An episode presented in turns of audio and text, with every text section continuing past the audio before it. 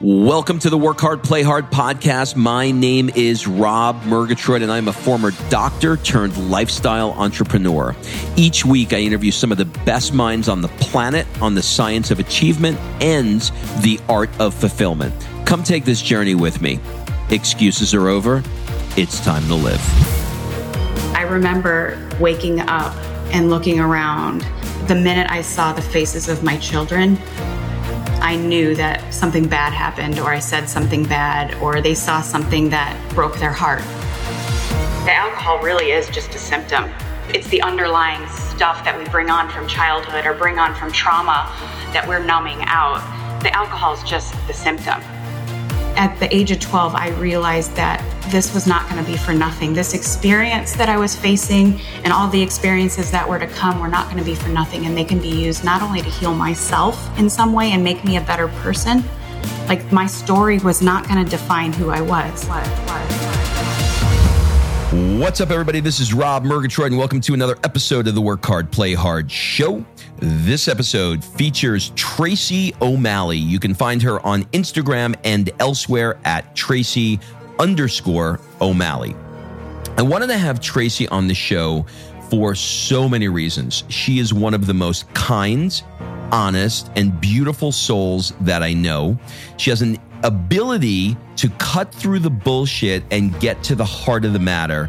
We took a deep dive into alcoholism, entrepreneurship, and what it takes to be a million dollar earner with heart.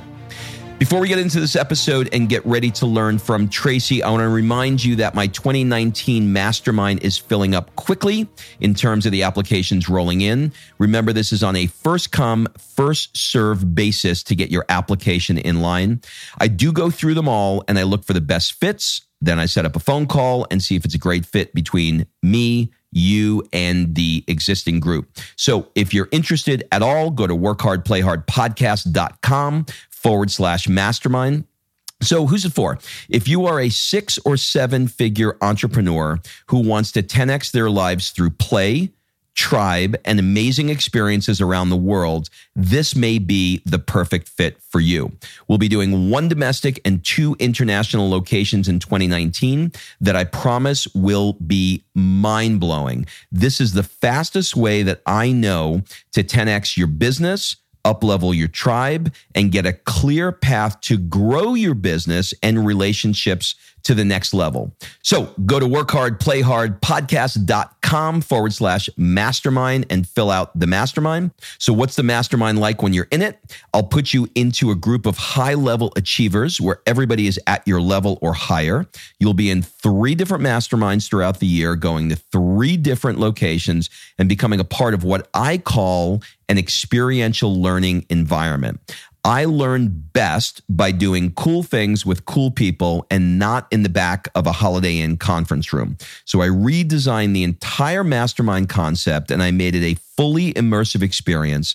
I made the long conference room tables and the mints and the water, all of that's gone. So go to workhardplayhardpodcast.com forward slash mastermind and click apply. Okay, in this conversation with Tracy, we talk about everything from what it was like for both of us to grow up with alcoholic dads and how that affected the decisions that we both made in our lives. How she went from zero to making multiple millions in a few years. And we talked about what's missing in her life right now. You can find her on the socials at Tracy underscore O'Malley.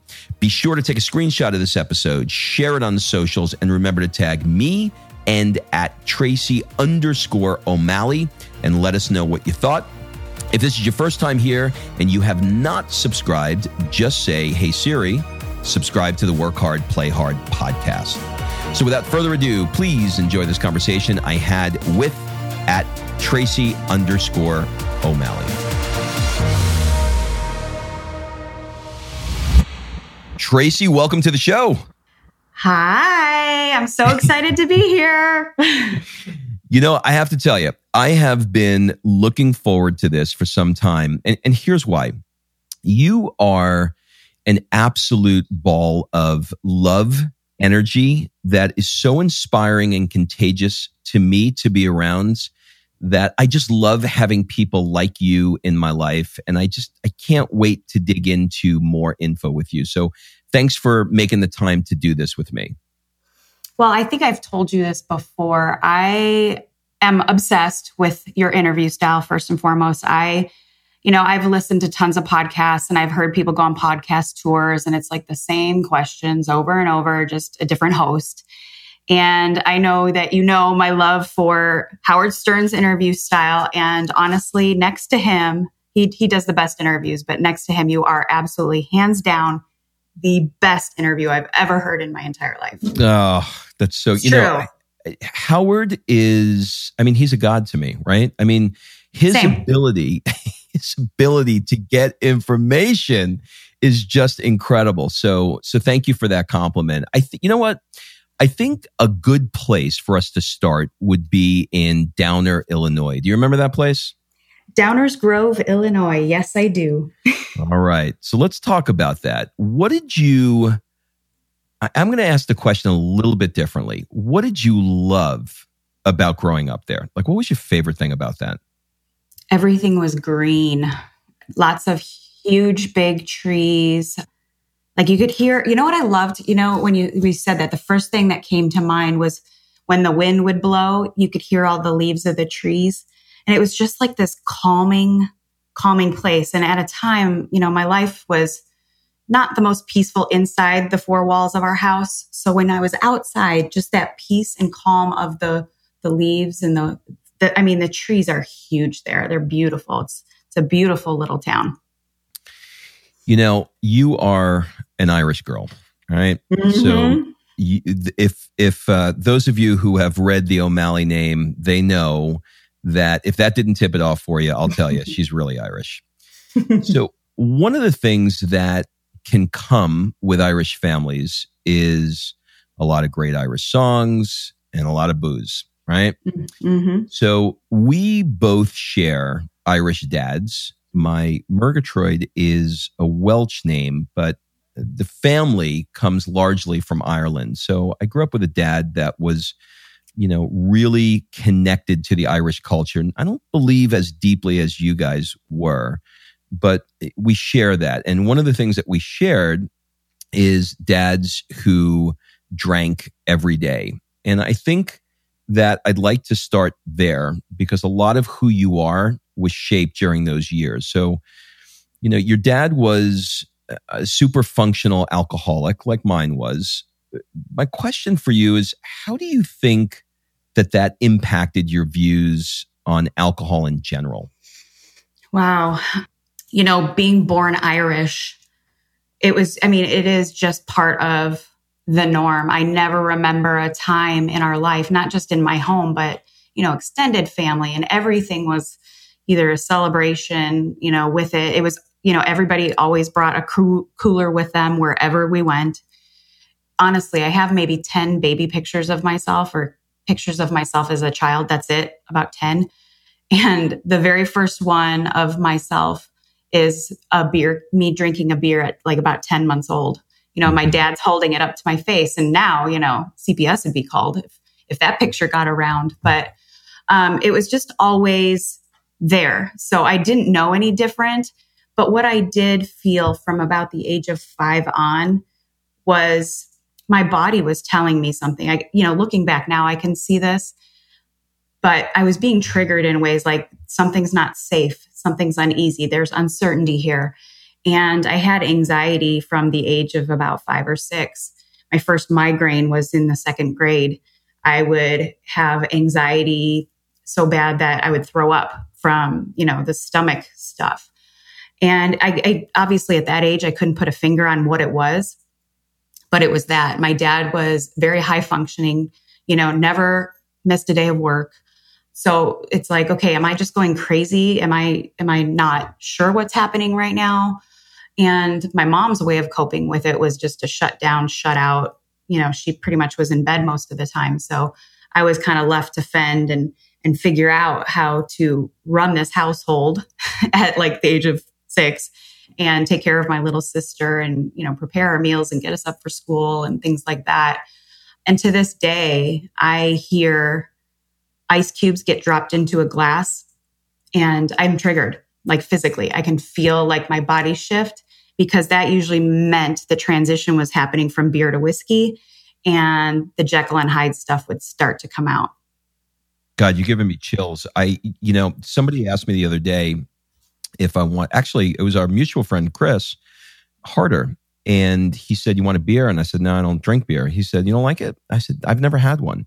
Mm. He said, mm. Dude, you're 52 years old. I said, Yeah, the smell of it reminds me of mm. such horrible times with my dad that I've actually never had a beer. And when you said the ice cubes, that triggered that same kind of, it's amazing how we have a visceral response to those kind of things, isn't it?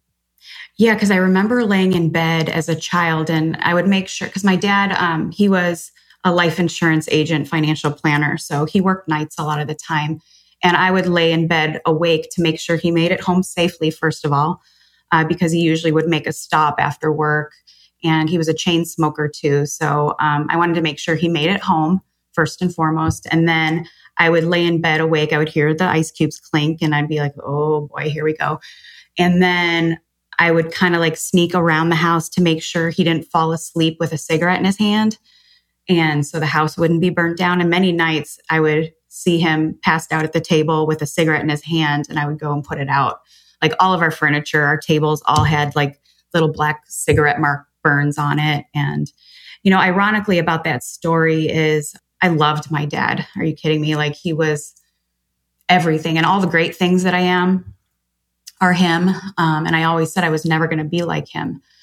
And at the age of 15 is when I took my first drink of alcohol. And, you know, back in those days, I know you'll get this because we're close to the same age. Mm-hmm. Everybody was drinking Zima back then. And mm-hmm. I went for the Southern Comfort right, right off the bat. Yep. And my first drinking experience was a blackout, a full blown blackout. And I was like, hmm, maybe I'm a little different. and I, you know, looking back, I can see that was the first sign. And I believed I was different because I didn't drink every day. Mm-hmm. And I justified that until I was about 40.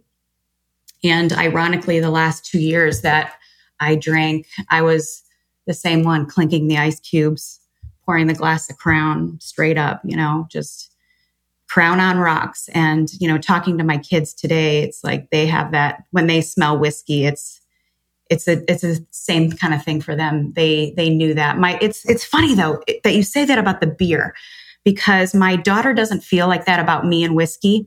She feels like that about me and Blue Moon because that was my beer of choice. And so mm. the memories that she has around me and those times revolve Blue Moon and my son has those feelings about the whiskey. So it's just, you know, these generational patterns, I'm telling you.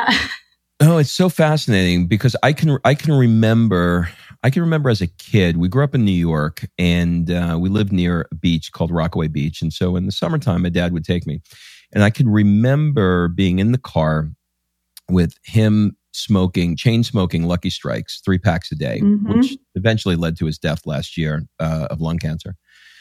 But I can remember being sitting in the car, you know, no seatbelt on, me and of my course. two, three brothers in the back banging around. He had a Budweiser in one hand, Lucky Strikes in the other hand. I mean, it was a different time. You're right. I mean, it was totally different.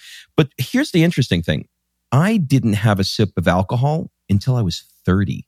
Wow. Nothing. Not one. I made up for it after that. I didn't have a sip of alcohol until I was 30. Mm-hmm. So, you know, I think we all we all respond differently, you know, based on based on our circumstances. What I wanted to ask you is when you grew up as a kid in, you know, an alcoholic house, you tend to unconsciously, I suppose, become an enabler. So, how did doing things like placing your hand at the edge of the, you know, the car seat ready to pop his head up if he mm. dozed off when he was driving affect you later in life? Oh, you just like I can't I didn't remember telling you that story.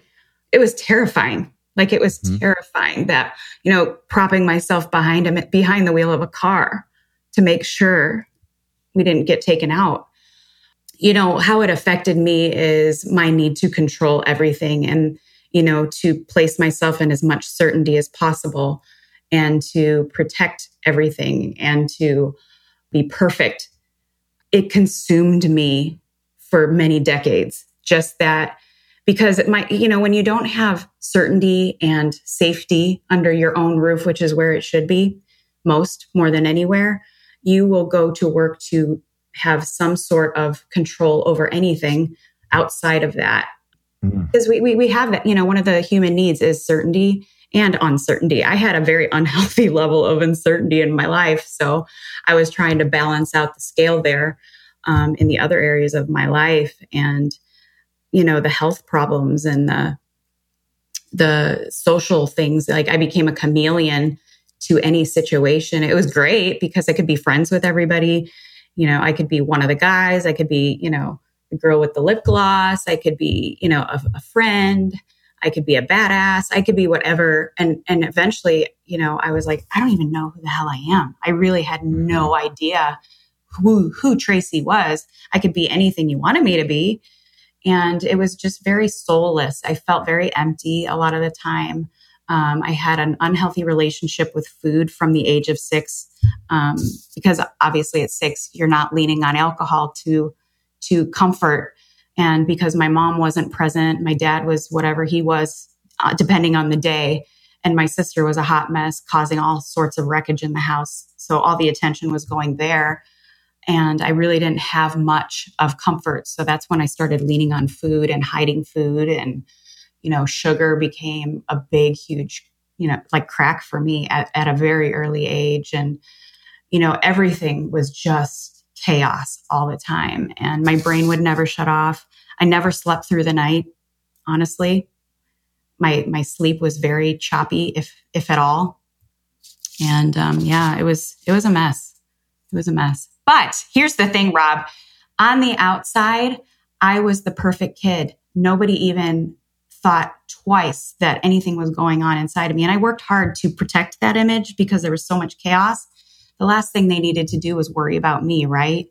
And I think that so often that happens. You know, I, I have a child that's just like me. And I was very aware that, you know, this really good kid also does need nurturing and check ins and to be heard because I never was. You know you are you're singing my tune in so many ways. Like i'm sitting here nodding with everything you're saying because i lived so much of this. And you know generally i don't share much about me in podcast interviews because i want it to be about the guest but this show's a little different for me because i want people who are in situations that are similar to this to perhaps recognize what they may be bringing from their childhood into now their adulthood with their children. But I resonate with a lot of what you're talking about because I too was a chameleon. I too became became focused on control and it's interesting to me you know how growing up in that environment teaches you to read you know situations as well like you were talking about i think i'm good at that too you and I both share a love for for Tony Robbins, as do a lot of people. And one of the things that he said is that the strongest desire in the human psyche is our need to remain consistent with our identity. How do you think having the identity of an Irish girl that can drink you under the table has shaped you? Wow. The Irish are very prideful as well. and um, I am so proud of my heritage. I mean, if you had told me even 10 years ago that this feisty Irish girl would all of a sudden be a vegan, sober yogi, I would have laughed at you and called you an asshole. Like, there is a lot of loyalty and pride. And, you know, as dysfunctional as we are, a lot of times we're equally as loving and loyal and the laughter. Like you can walk into a room and know if it's filled with Irish people just by the by the freaking storytelling and the laughter.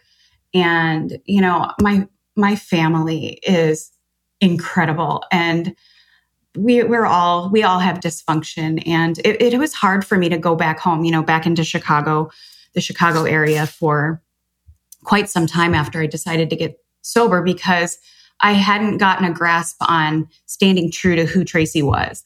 And, you know, environment is way stronger than willpower in any situation. And my environment of home as I knew it, I knew I couldn't be in that situation and stand strong in my identity today in those early days of sobriety. So if I did go back, it would be like no more than 48 hours, you know, having myself a safe place. And it wasn't that I was trying to avoid anything. It's I was just trying to protect what I'm working so hard at and not in judgment and and not you know, I can only take my own inventory.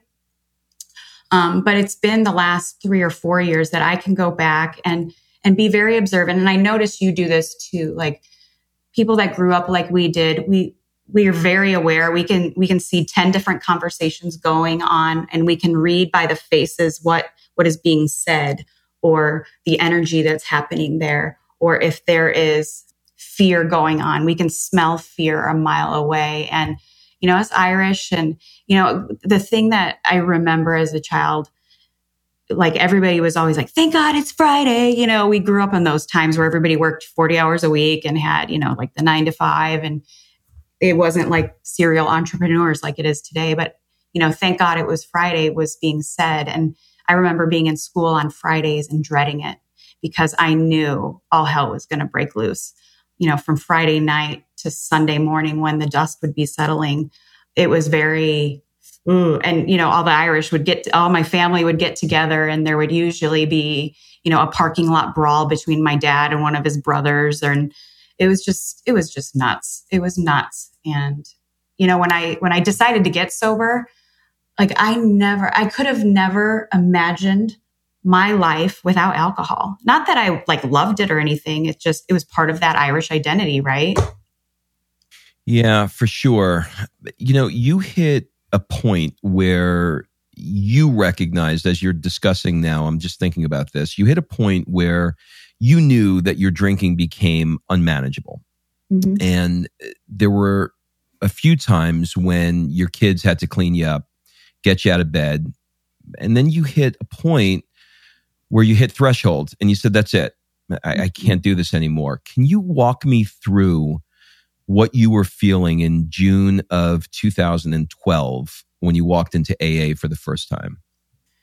You know, which is so ironic, you know, when you're kind of a control freak and you like to control everything around you, when you wake up out of a blackout, that is the most um, fearful moment of your life because you don't remember what happened.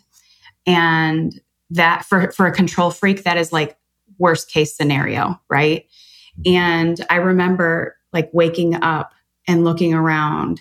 And the minute I saw the faces of my children, I knew that something bad happened, or I said something bad, or they saw something that broke their heart, right? And I remember that feeling so clearly like the walking on eggshells every day, the anxiety my son had, physical manifestations of anxiety. He used to twitch so bad people thought he had Tourette's. He didn't sleep at night. And I didn't want that for them. And I used to justify that it wasn't unmanageable because I didn't do it every day. If you asked me to quit for 30 days, it wasn't an issue because the alcohol really is just a symptom, right? It's, it's the underlying stuff that we bring on from childhood or bring on from trauma that we're numbing out. The alcohol is just the symptom. And so I used to justify that the alcohol isn't a problem. And until I looked at my kids and realized that I was about to repeat what I lived, I did not want that for them. And I knew that they would start coping like I did. And I didn't want this generational pattern to continue. There's many things about my heritage and my upbringing that was amazing. I mean, I'm the girl I am today because of my dad, he was an amazing man and teacher. And I knew I could bring those things to the table with a healthier uh, home. And those lessons would stick a lot better if I was, you know, earning their respect. So in, in June of 2012, I walked into AA because I had had enough. Those blackouts became more frequent. I still wasn't an everyday drinker. I didn't have to pour it into Gatorade or orange juice in the morning. It wasn't like that at all. It was when um, things got quiet or I was in social situations, which I didn't love. I was in the car industry at the time, which was super stressful, especially being a woman um, when the ratio is about a thousand to one. And mm-hmm. I just didn't want that for them anymore. And they were 14 and 15 at the time, a very pivotal moment. And um, I just decided enough was enough. And I walked into AA and I, I was going to the meetings and I still wanted to hold on to a little bit of control. So I didn't get a sponsor. And, but I was doing the meetings and I felt some relief. It was like the pressure, the pressure was being taken off a little bit. Um, and literally three weeks later, I received a call from my dad saying um, cancer had pretty much taken over his entire body and they didn't give him much time. And that not much time was uh, three weeks to three months at that point. So I was three weeks sober when that happened. Yeah, it's it's uh, it's interesting. How do you feel now?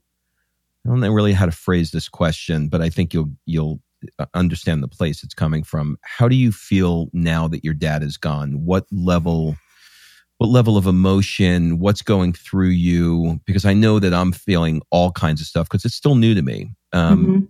You know, there was a lot of negative, but there was also a lot of positive, and there's this there's this mix of emotion between mm-hmm. the two. How do you how do you process that? Well, I've never, you know, I, I'm sure you've seen it too. When somebody dies, all of a sudden, you know, they're put up on this pedestal like they were amazing. And my dad was amazing. And he was as, as amazing as he was, he was equally the biggest asshole in the world. Like mm-hmm. really, he was a dickhead a lot of the time. And, yep. you know, I'm all about living my truth. I mean, I'm an amazing person too, but I can be an asshole as well. We all can, right? You know, I, I mm-hmm. just tell it like it is. And my dad wouldn't want it any other way. He was like the modern time Archie Bunker, like literally no filter. He looked just like him. But how I feel about my dad today is, you know, things will happen. I used to get annoyed because every conversation with him was a lesson from the time I was born. You know, he wanted a boy. And when I was born a girl, he told the doctor the day I was born to just keep me because he didn't want me. And it was a joke. And it was a joke that was told over and over and over again. And, you know, I get it logically as an adult and um, but there was a lot of laughter at my expense. And I remember carrying that around with me as a little girl. So it's probably why I love sports so much. It's, I had a blue room for six years. And, you know, I knew the starting lineup of every sports team in Chicago by the time I was three. And, you know, how I feel about my dad today is like, I wish he could see what I've done. He knew. I remember the best conversation, Rob, I had with him of my entire life was Father's Day. Uh, June 17th of 2012. It was a week before I was told he was dying. And it was the most beautiful conversation I've ever had. He knew I was not drinking and we had a real honest conversation about that. And he was beautiful and he was soft and it was the most truthful I had ever been with him without trying to be perfect to impress him or to get that that validation that I was good enough. Like for some reason I just knew I was in that moment. And I knew I was. I was the apple of his eye and and so, you know, it's been six years now and I never feel sad. I wish he was here to see my kids and to see how much my son is quirky like him and see that those lessons I used to roll my eyes about, I've paid forward, not just in my home, but with people that I talk to every day. I also do know this, and I've said it, and it's true. I, I don't believe I would be where I'm at if he was still alive because I would have tried so hard to maintain that perfect kid. I wouldn't have stepped out into uncertainty like I have. I wouldn't have taken the risks that I have. Um, I probably would have remained a chameleon because after 40 years, that's that's a hard pattern to break without a lot of extensive work. And you know, I remember about six months after I got sober, saying really honestly, like, I believe that my dad's life was sacrificed so I could really have mine. You know, it's interesting. First of all, your dad, I'm very, very clear on, well, I can't prove this, but I, he's watching every single thing that yeah. you're doing. You know, I want to fast forward a little bit to the space that you're now in, mm-hmm. which is very different. Mm-hmm. And as I said in the intro, you are truly and this is no bullshit. You just are. You're one of the most kind, supportive people I know. You're willing to be vulnerable and open. Are there any particular teachers that you can point to that have really impacted your growth? Mm, Oprah. Oprah. Yeah, this is a great story, Rob. You know, because I grew up in Chicago. That's where she got her start. I don't know if you knew that. I did. I was 10 years old. It was 1982. And there was a TV show called AM Chicago. And this was before anybody knew who Oprah was. She was like, it was like the Chicago version of the Today Show. Mm-hmm. So, you know, they did the the silly bits and the cooking segments and things like that. And, you know, this this Oprah chick pops up on the TV and she doesn't look like everybody else. She's not that pretty polished, you know, Barbie doll looking person. And I was just drawn to her. And I didn't know what it was. She had an amazing laugh, but there was this vulnerability about her, even though it was just silly cooking show bits and stuff. But I was drawn to her and I didn't understand why. But, you know, when I was getting ready for school in the morning, that's just what I would have on. And two years later, that same Afro wearing uh, Oprah chick got a syndicated TV show called The Oprah Winfrey Show. And so at that point, I was 12. And it was at a time in my life where my household, like it was from the age of 10 to when my parents divorced at 19, it was, it was awful. So the Oprah Winfrey show started when I was 12. And so I would record it on a VCR every day because it started. That. Yeah, because it started at nine o'clock. And so I would be at school. And so every day I would come home and watch it. And I wasn't just watching it, I was studying her because I could see something. She would laugh and smile, but I could see pain in her eyes. And it wasn't right away, but very quickly she started to talk about, you know, she obviously had a weight issue and she was really unpacking in her own life what that was about. And she started to talk about the pain she endured as a child. And all of a sudden it clicked for me like, my pain is not going to be for anything. And I'm watching her help and heal people because of what she endured. And I studied her from the day, like from that moment until now. I study her. I mean, we're different people and, and she's a lot softer than I am in a lot of ways. Um, but at the age of 12, I realized that this was not going to be for nothing. This experience that I was facing and all the experiences that were to come were not going to be for nothing. And they can be used not only to heal myself in some way and make me a better person. Like my story was not going to define who I was. And even though I went out and tried really hard to validate that that's who I was, um, God had a bigger plan for me and a bigger message for me to carry, and that He doesn't waste pain for those that are willing to do the work. And so Oprah was probably my greatest teacher early on. She's, I mean, she's just incredible. Mm-hmm. We can talk for, for hours about that woman for sure. Yeah. If you look over the last few years, um, have there been any beliefs habits or tools that have really helped you in life other than what we've mentioned? Or are there any limiting beliefs that you got rid of that is now helping you?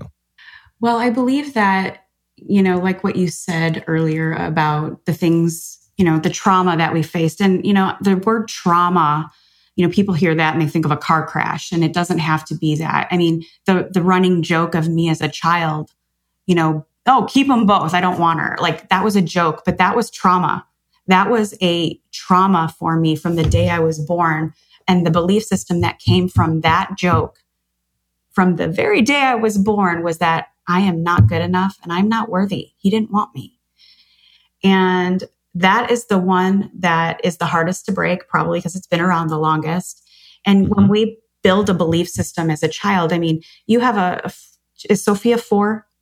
right? She will be four next week. Right. So, I mean, if you think about Sophia hearing something like that about herself today, like logically, as a 46 year old woman, I get that it was a joke, but as a four year old Sophia, trying to hear that and understand what that really means is that like we don't un- they don't under they take things literally we take things literally as children and build a belief system off that and then we go and try and be adults and we're like, well, where the hell is this belief system coming from? Because logically, in my intellectual brain, I know I'm good enough. I know I'm worthy. We're all beautiful and worthy. Um, but to really go back and heal those trauma incidents that happened before we're 10, I believe that's where a lot of our belief systems come. Um, they show up in different wrapping paper as adults, um, but they still they still creep up, and that one is a big one for me that I still face. You know, she sneaks up on me. And for so long, Rob, you know, I call her little Tracy would show up and I would just try to shut her up so much so like she was as a child, you know, I was better seen than heard. And, and when that belief system would try and creep up and cause chaos in my adult life, I would just shut her down or numb her out. It's why people are numbing the shit out of themselves, right? Because we want to shut down that, that little girl, that little boy that was traumatized and doesn't know how to handle it. And so going back and healing that, instead of numbing her out, I put her on my lap, you know, so to speak, and embrace her, let her know I'm okay. We can't change the past. We can't change who our parents are.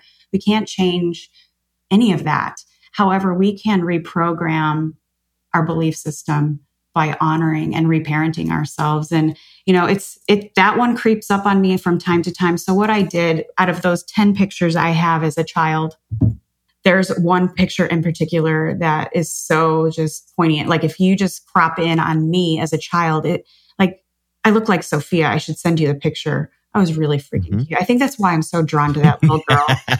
she is just like love, like she's everything I wish my childhood was. I think that's what it is about her. But I, I keep this picture of me as my lock screen on my phone because we have our phones with us all the time. And every time I feel that feeling of not being good enough or not worthy or like the who the hell do I think I am kind of chatter that can come up from time to time, all I have to do is touch my phone and, and my little picture shows up.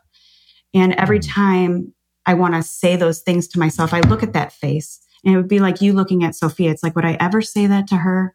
Like, no, of course not. And so I remember that it's her that's scared. It's not me. And so I really work hard to honor little Tracy that fought so hard to get here, that, that kept me safe in ways. And I let her know that those ways don't have to keep us safe anymore. And I've got us and reparent her and love her and let her come out and dance around like Sophia does. I love that because you're interrupting the pattern and you're rewriting the story. You're just making the new story. Mm-hmm. That's absolutely incredible. What are some things that you do that people disagree with you on or think are crazy? Mm, so much. Um, I tell the truth at all times, and that isn't always politically correct or comfortable. Um, I can make a social situation uncomfortable pretty quick with vulnerability. I can get through the bullshit pretty quickly. Even I, I don't like small talk very much. And so I like to qualify a conversation with a hard question and some people are like taken back by that i you know i i really don't stand in judgment of people too much um, that's a habit that i have to really catch myself on i i call it something else but if i'm being truly honest it's me being judge judge judy over here sometimes i take my own personal inventory every day um, i remove myself from situations even if what's expected of me is to be there i'm like you know what my body is telling me it's time to go. So we're going to go. Um, I just live in truth every day. And, and I'm realizing very, very much so that that's not the norm. People are so filtered and chameleons. And I'm not like, and I, I realize when I look at people, my, like I have compassion for them. I don't feel sorry for anybody because it's just a choice. You can choose at any moment to do it differently. But I know that the resistance that comes when you change the rules of the dance the people that love you most give you the most resistance. I mean, I faced it. My whole family back east looks at me like, who the hell are you sometimes? Mm-hmm. And and I get that. It makes people uncomfortable because it's either a reflection of who they want to be and they wish they could do it. They wish they had the strength to do it, which they can. It's a choice. Or it's like I'm stirring stuff up in them that they they just want to keep stuff down or numbed out.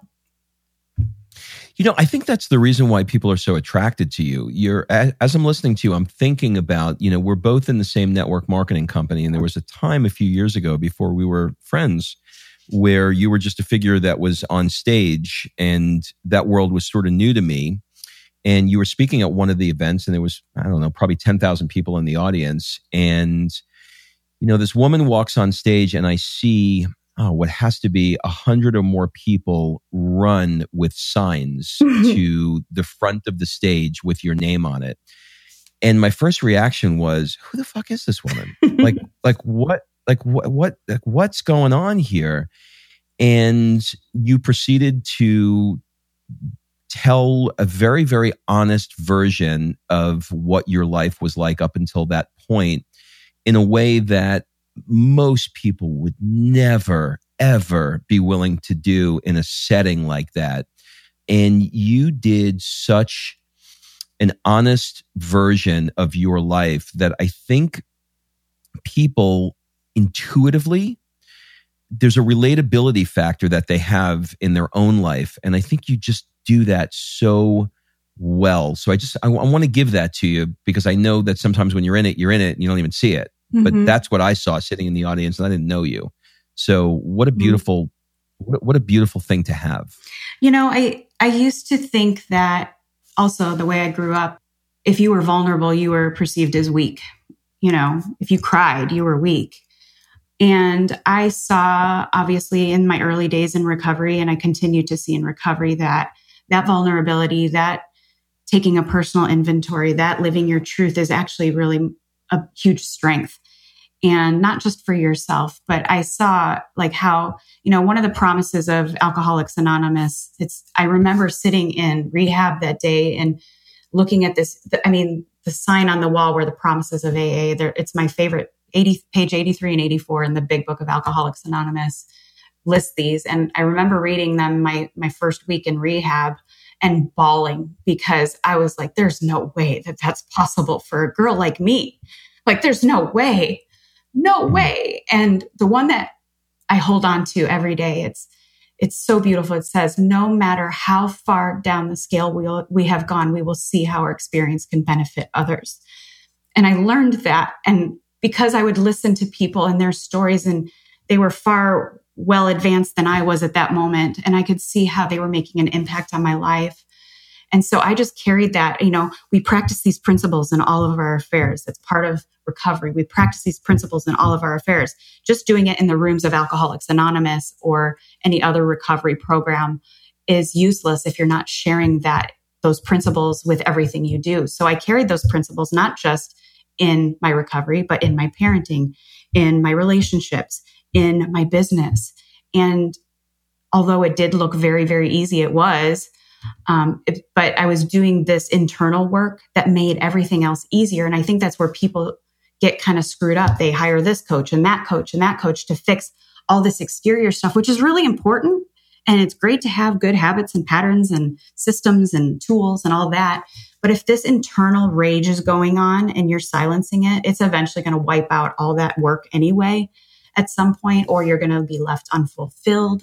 And so I just carried that message into everything I did. And when I started in that network marketing company, I just pretty much brought my recovery into anybody that crossed my path because if i if i'm being honest i had cleaned house of my entire social network when I started a network marketing company. It sounds like a really great time to start a network networking business when you have no network because I had to get I had to change all my playmates.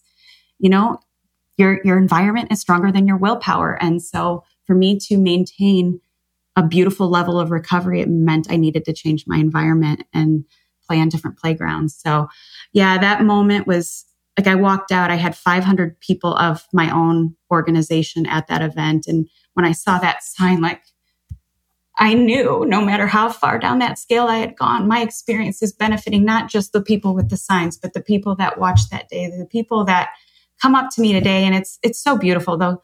They never come to pick my brain, which is great about business, but they, they thank me for going first with vulnerability and showing them that that is actually strength instead of weakness and um, for giving them permission to do it too.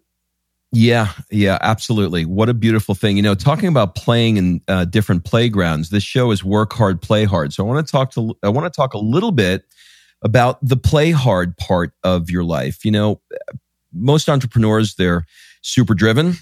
Uh, they don't take the time to play, and playing does not have to be champagne spraying in Saint Tropez, although it could be. Mm-hmm. It could be something as simple as getting to that book that you've always wanted to get to. So I want to talk to you a little bit about some of the areas of your life that have nothing to do with work. Mm-hmm. If you could spend a month anywhere in the world, where would it be and why?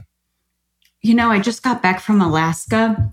You know, I would like to go anywhere that there is culture and people to talk to and beautiful scenery and no cell service or electronics. Honestly, anywhere there's none of that, like none of the electronic stuff that disconnects us from the human spirit. I just love people. I really, really do. And and hearing stories, I, I you know, I love to tell stories and I love to hear stories about. I'm fascinated with the human mind and finding out where people came from and and finding out their fears. But you know, you this play hard thing. You know, as a child, I didn't play at all. I really, really didn't. And I had an uncle that from time to time would remove me from our house and let me just be a kid, whether it just was to see a movie. I remember seeing one movie at a movie theater as a child, and it was with him.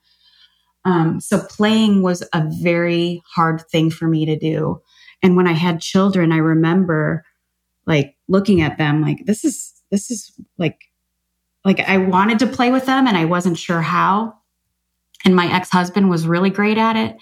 And so I'm drawn to people that have fun. My daughter, I, I'm obsessed with the Enneagram. It's a personality test. And like my daughter is like that free spirited child and she still is as a 21 year old. So I'm drawn to people like her, like you that are love and laughter and you all make me uncomfortable because you force me to have fun. And I love it. Like I don't need more of me around. You know, I don't need more of me in my life. I need more of people like you and those that force me. So like when I have fun, it's like running around outside with my dogs or laughing with my children, you know, again, with no electronics, just sitting around a fire or a, you know, a kitchen table talking and storytelling. And because, you know, when my dad was taking his last breaths, there were no regrets of, you know, things that he wished he did. You know, he, he just wished he had more time to spend with the people he loved. And so I am on a mission to just meet as many beautiful humans as I can and spend time. I, I could care less about things and clothing and fancy purses. Like give me all the experiences in the world because that that is where it's at. It's experiences and people and and connection and contribution. That is like my love language right there. Oh yeah, you're not going to remember the Fendi or Gucci bag on your deathbed, but you are going to remember the moment where you mm-hmm. just laughed so hard that you know mm-hmm. you like mm-hmm. farted. Yeah, exactly, exactly. it's so What's great. the one thing that you've always wanted to learn, but you just haven't gotten around to yet? Oh my god, I'm the worst dancer ever. I oh, me too. We can dance terribly together. And now that I don't have alcohol, like that makes it even harder. Because I used to dance and not give a shit before, but now I'm like, damn it. Right. But you look, but you look like it, right? Yeah, like I'm Elaine from Seinfeld. it's, it's not pretty. Um, I would like to take a hip hop class um, with my daughter. My daughter, like, she's got moves, and I just look at her. I just like, oh my god, she's the most beautiful human. She reminds me so much of Sophia too. Just that walks in a room and just lights it up. And yeah, dancing would probably be it because that's so, I love it. I'm obsessed with people that can dance. I love it. The average life expectancy is about 76 years old, give or take, for industrialized nations. So if you're 40, we have roughly 26 summers left to get everything done on our bucket list. How do you think about that? You know, um, last year I was faced with my own mortality. And I really didn't think I would make it to 2018, if I'm being completely honest. And I'd come a long way um, before then. And experiencing something like that, you know, that life is too short. I experienced that when my dad died. Like his cancer diagnosis was a, a very solid 12 days. And that life is too short came and smacked me upside the head with that moment. However, that being said, I believed that for other people. I never kind of like believed in my own mortality that that could be happening because I was only 44 at the time. But when I was faced with it last year, it shifted perspective real fucking quick. Like, holy mm-hmm. shit. Like, yeah. holy shit. There's so much more I want to do and say with my kids. And no, there's a life to be lived. And for somebody that tries to control a lot and is scared and you know, I'm working on some stuff. Like, okay, enough with this. And that honestly made me join a mastermind. I had three things on my list when I knew I was going to live. It was join a mastermind and surround myself with people that could up level me and I could add value to them. Like that's because I knew I would bring something to the table. So that was that. And the whole story around that is amazing how that came to fruition. I was going to go to Lori Harder's event and surround myself with women because I used to perceive them as weak. And I knew that that was a bullshit story. And I needed strong women in my life. And the third thing was join a local networking group and have friends like and business people that weren't network marketers necessarily you know in my life and you know that was amazing too because i'm you know meeting new people and having experiences because honestly if i'm being truthful i could live in my beautiful house with my dogs on my acre. I've got a gym at my house a pool in my yard and everything i, I could ever want here. And experiencing that last year wanted me to get out and live even more. Even though i was I mean, I'd traveled a little bit, but not like, no, like I need to go to Ireland and spend a month there and go to Greece and, and go to places and, and do things and meet people and like facing your own mortality. I, I believe I've got a good 30 years left in me and you know, I want to be a grandma one day and, and be the fun grandma and teach them the lessons that I was taught and, and just watch my children break the generational patterns that we have and grow a family without the dysfunction like I had. I mean, they'll have their own dysfunction, I'm sure, but you know, just really raise good people that make a difference in the world and um, see that through. I would yeah, love so to see that through. It's so easy to get caught up in working and not recognizing all of those things, mm-hmm. but that clock is ticking. Mm-hmm. I want to do a rapid fire round with you, and I want you to just answer these as quickly or as slowly as you like. It's basically a first thing that comes to mind round. Mm-hmm. What would your friends say is one of your superpowers? That I can read minds. What's one of the things you're afraid of right now? Nothing. What keeps you up at night? Nothing. What do people never ask you but wish they did? How I did it and how I do it every day. What's the one thing that you want to get better at?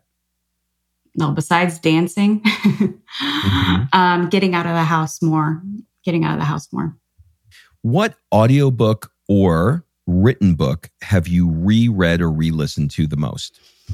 Besides the big book of Alcoholics Anonymous. Book, yeah. Um, yep. There's a book, and I'm going to tell you a quick little story about the book. It's called The Energy Bus by Jon Gordon. And when I was in the car industry, I was a cancer in my office. I was really good at what I did, but I was an asshole. Like I pretty much thrived on people walking on eggshells around me. And the marketing director at the time at that job came and dropped a book on my desk. And I picked it up and I read it and it was obviously some kind of, you know, woo woo personal development shit. And I was not into it back then. This is about 10 years ago. And I looked at it and I just kind of threw it on my desk in front of her. I'm like, this is bullshit. I'm not reading this. And I threw it on my desk. And, you know, two years later, after my dad died and I resigned and was walking into rehab the next day, I packed up my desk and put this box of my desk in my closet. Fast forward two years after that, when I was moving out of that house and packing up my house, I ran across this old box of my old desk and covered in dust was this book, The Energy Bus. And I picked it up and it, you know, like I said, it was covered in dust. So I had to brush it off a little bit. And I flipped it over and read it through different lenses this time. And I immediately sat on the floor of my closet and read it from cover to cover in two hours and sobbed the entire way through it because it was very clear the message she was trying to say. And it's a beautiful book. I have used it and probably sold thousands of it. Um, I've shared it with the world. I think it's a beautiful book. There's a children's version of it as well. And um, that is the book that I share over and over and over again. It's a great book for any part of life. Love it. Yeah. We're going to link to it. What is the one thing that you own and probably should throw out, but you never will? Mm, you know, the last two moves I've had, I've put a 40 yard dumpster in my driveway and just thrown everything out. So honestly, I, I get rid of things. I get rid of things. Hmm.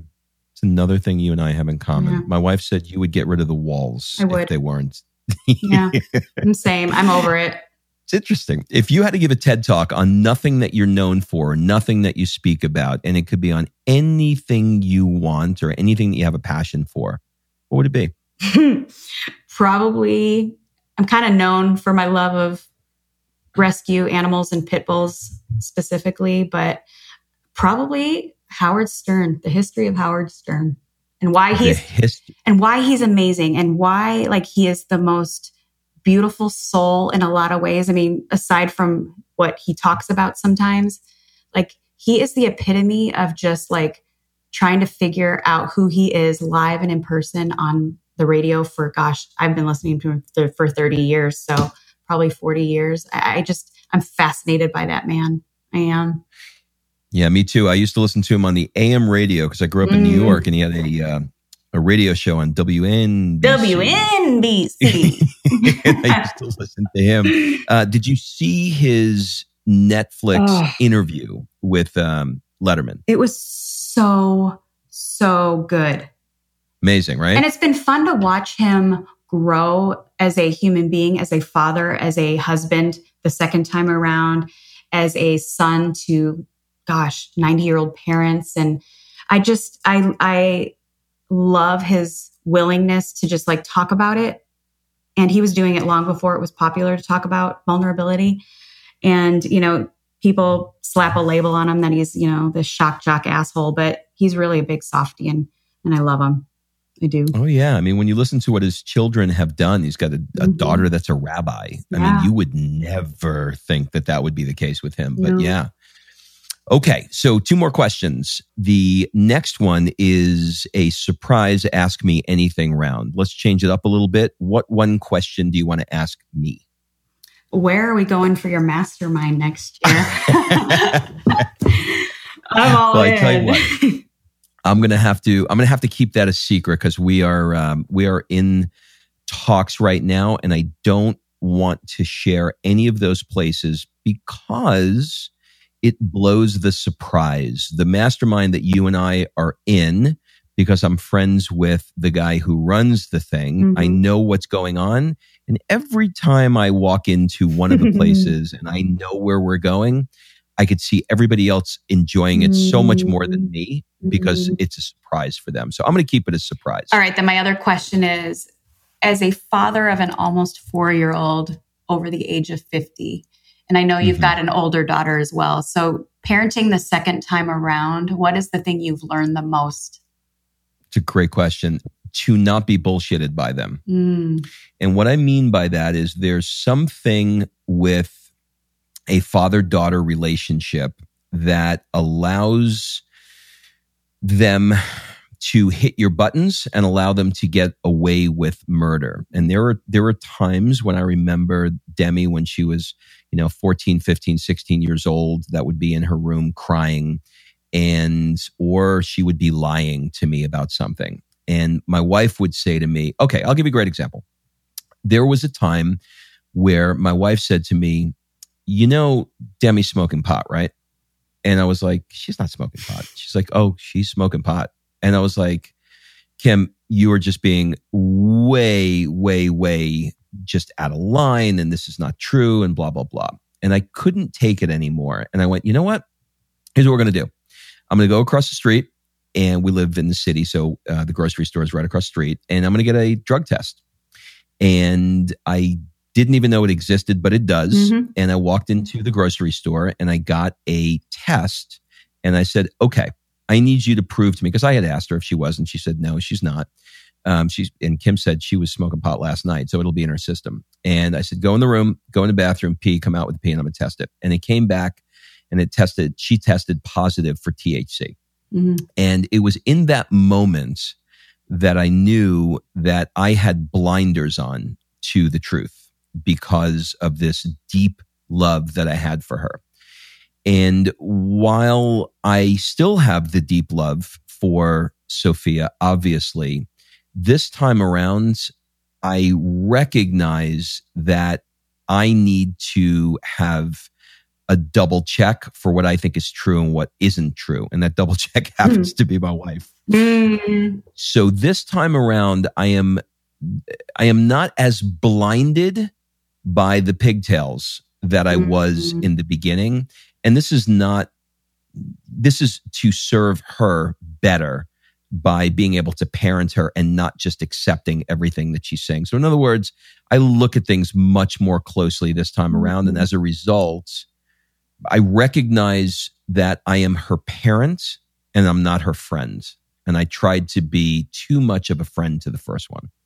Well, as an outsider looking in and as and as a parent myself, I want to tell you that and I know you already know this because of that and and I was a hard parent.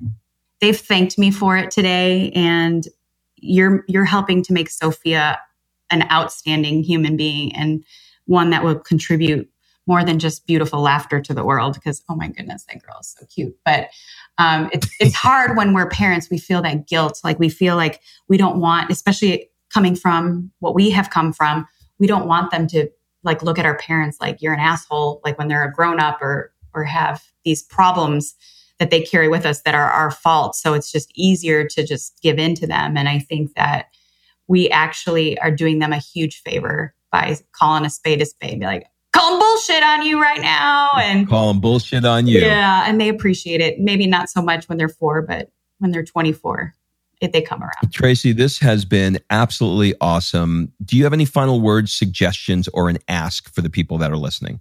I would love for you all to follow me on Instagram at Tracy underscore O'Malley.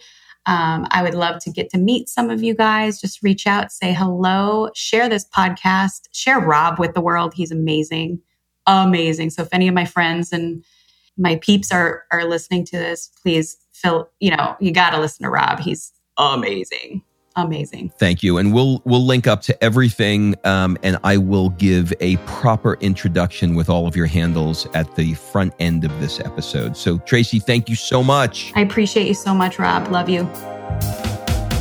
All right. Thanks for listening. If you love this episode and you know someone that needs some help in either stepping up their work hard game or their play hard game, it would mean the world to me if you shared this podcast with them to help me get this movement out there. So if you like what you heard, head on over to iTunes, take 30 seconds, and leave me a five star review, and I will be forever grateful. So until the next episode, excuses are over. It's time to live.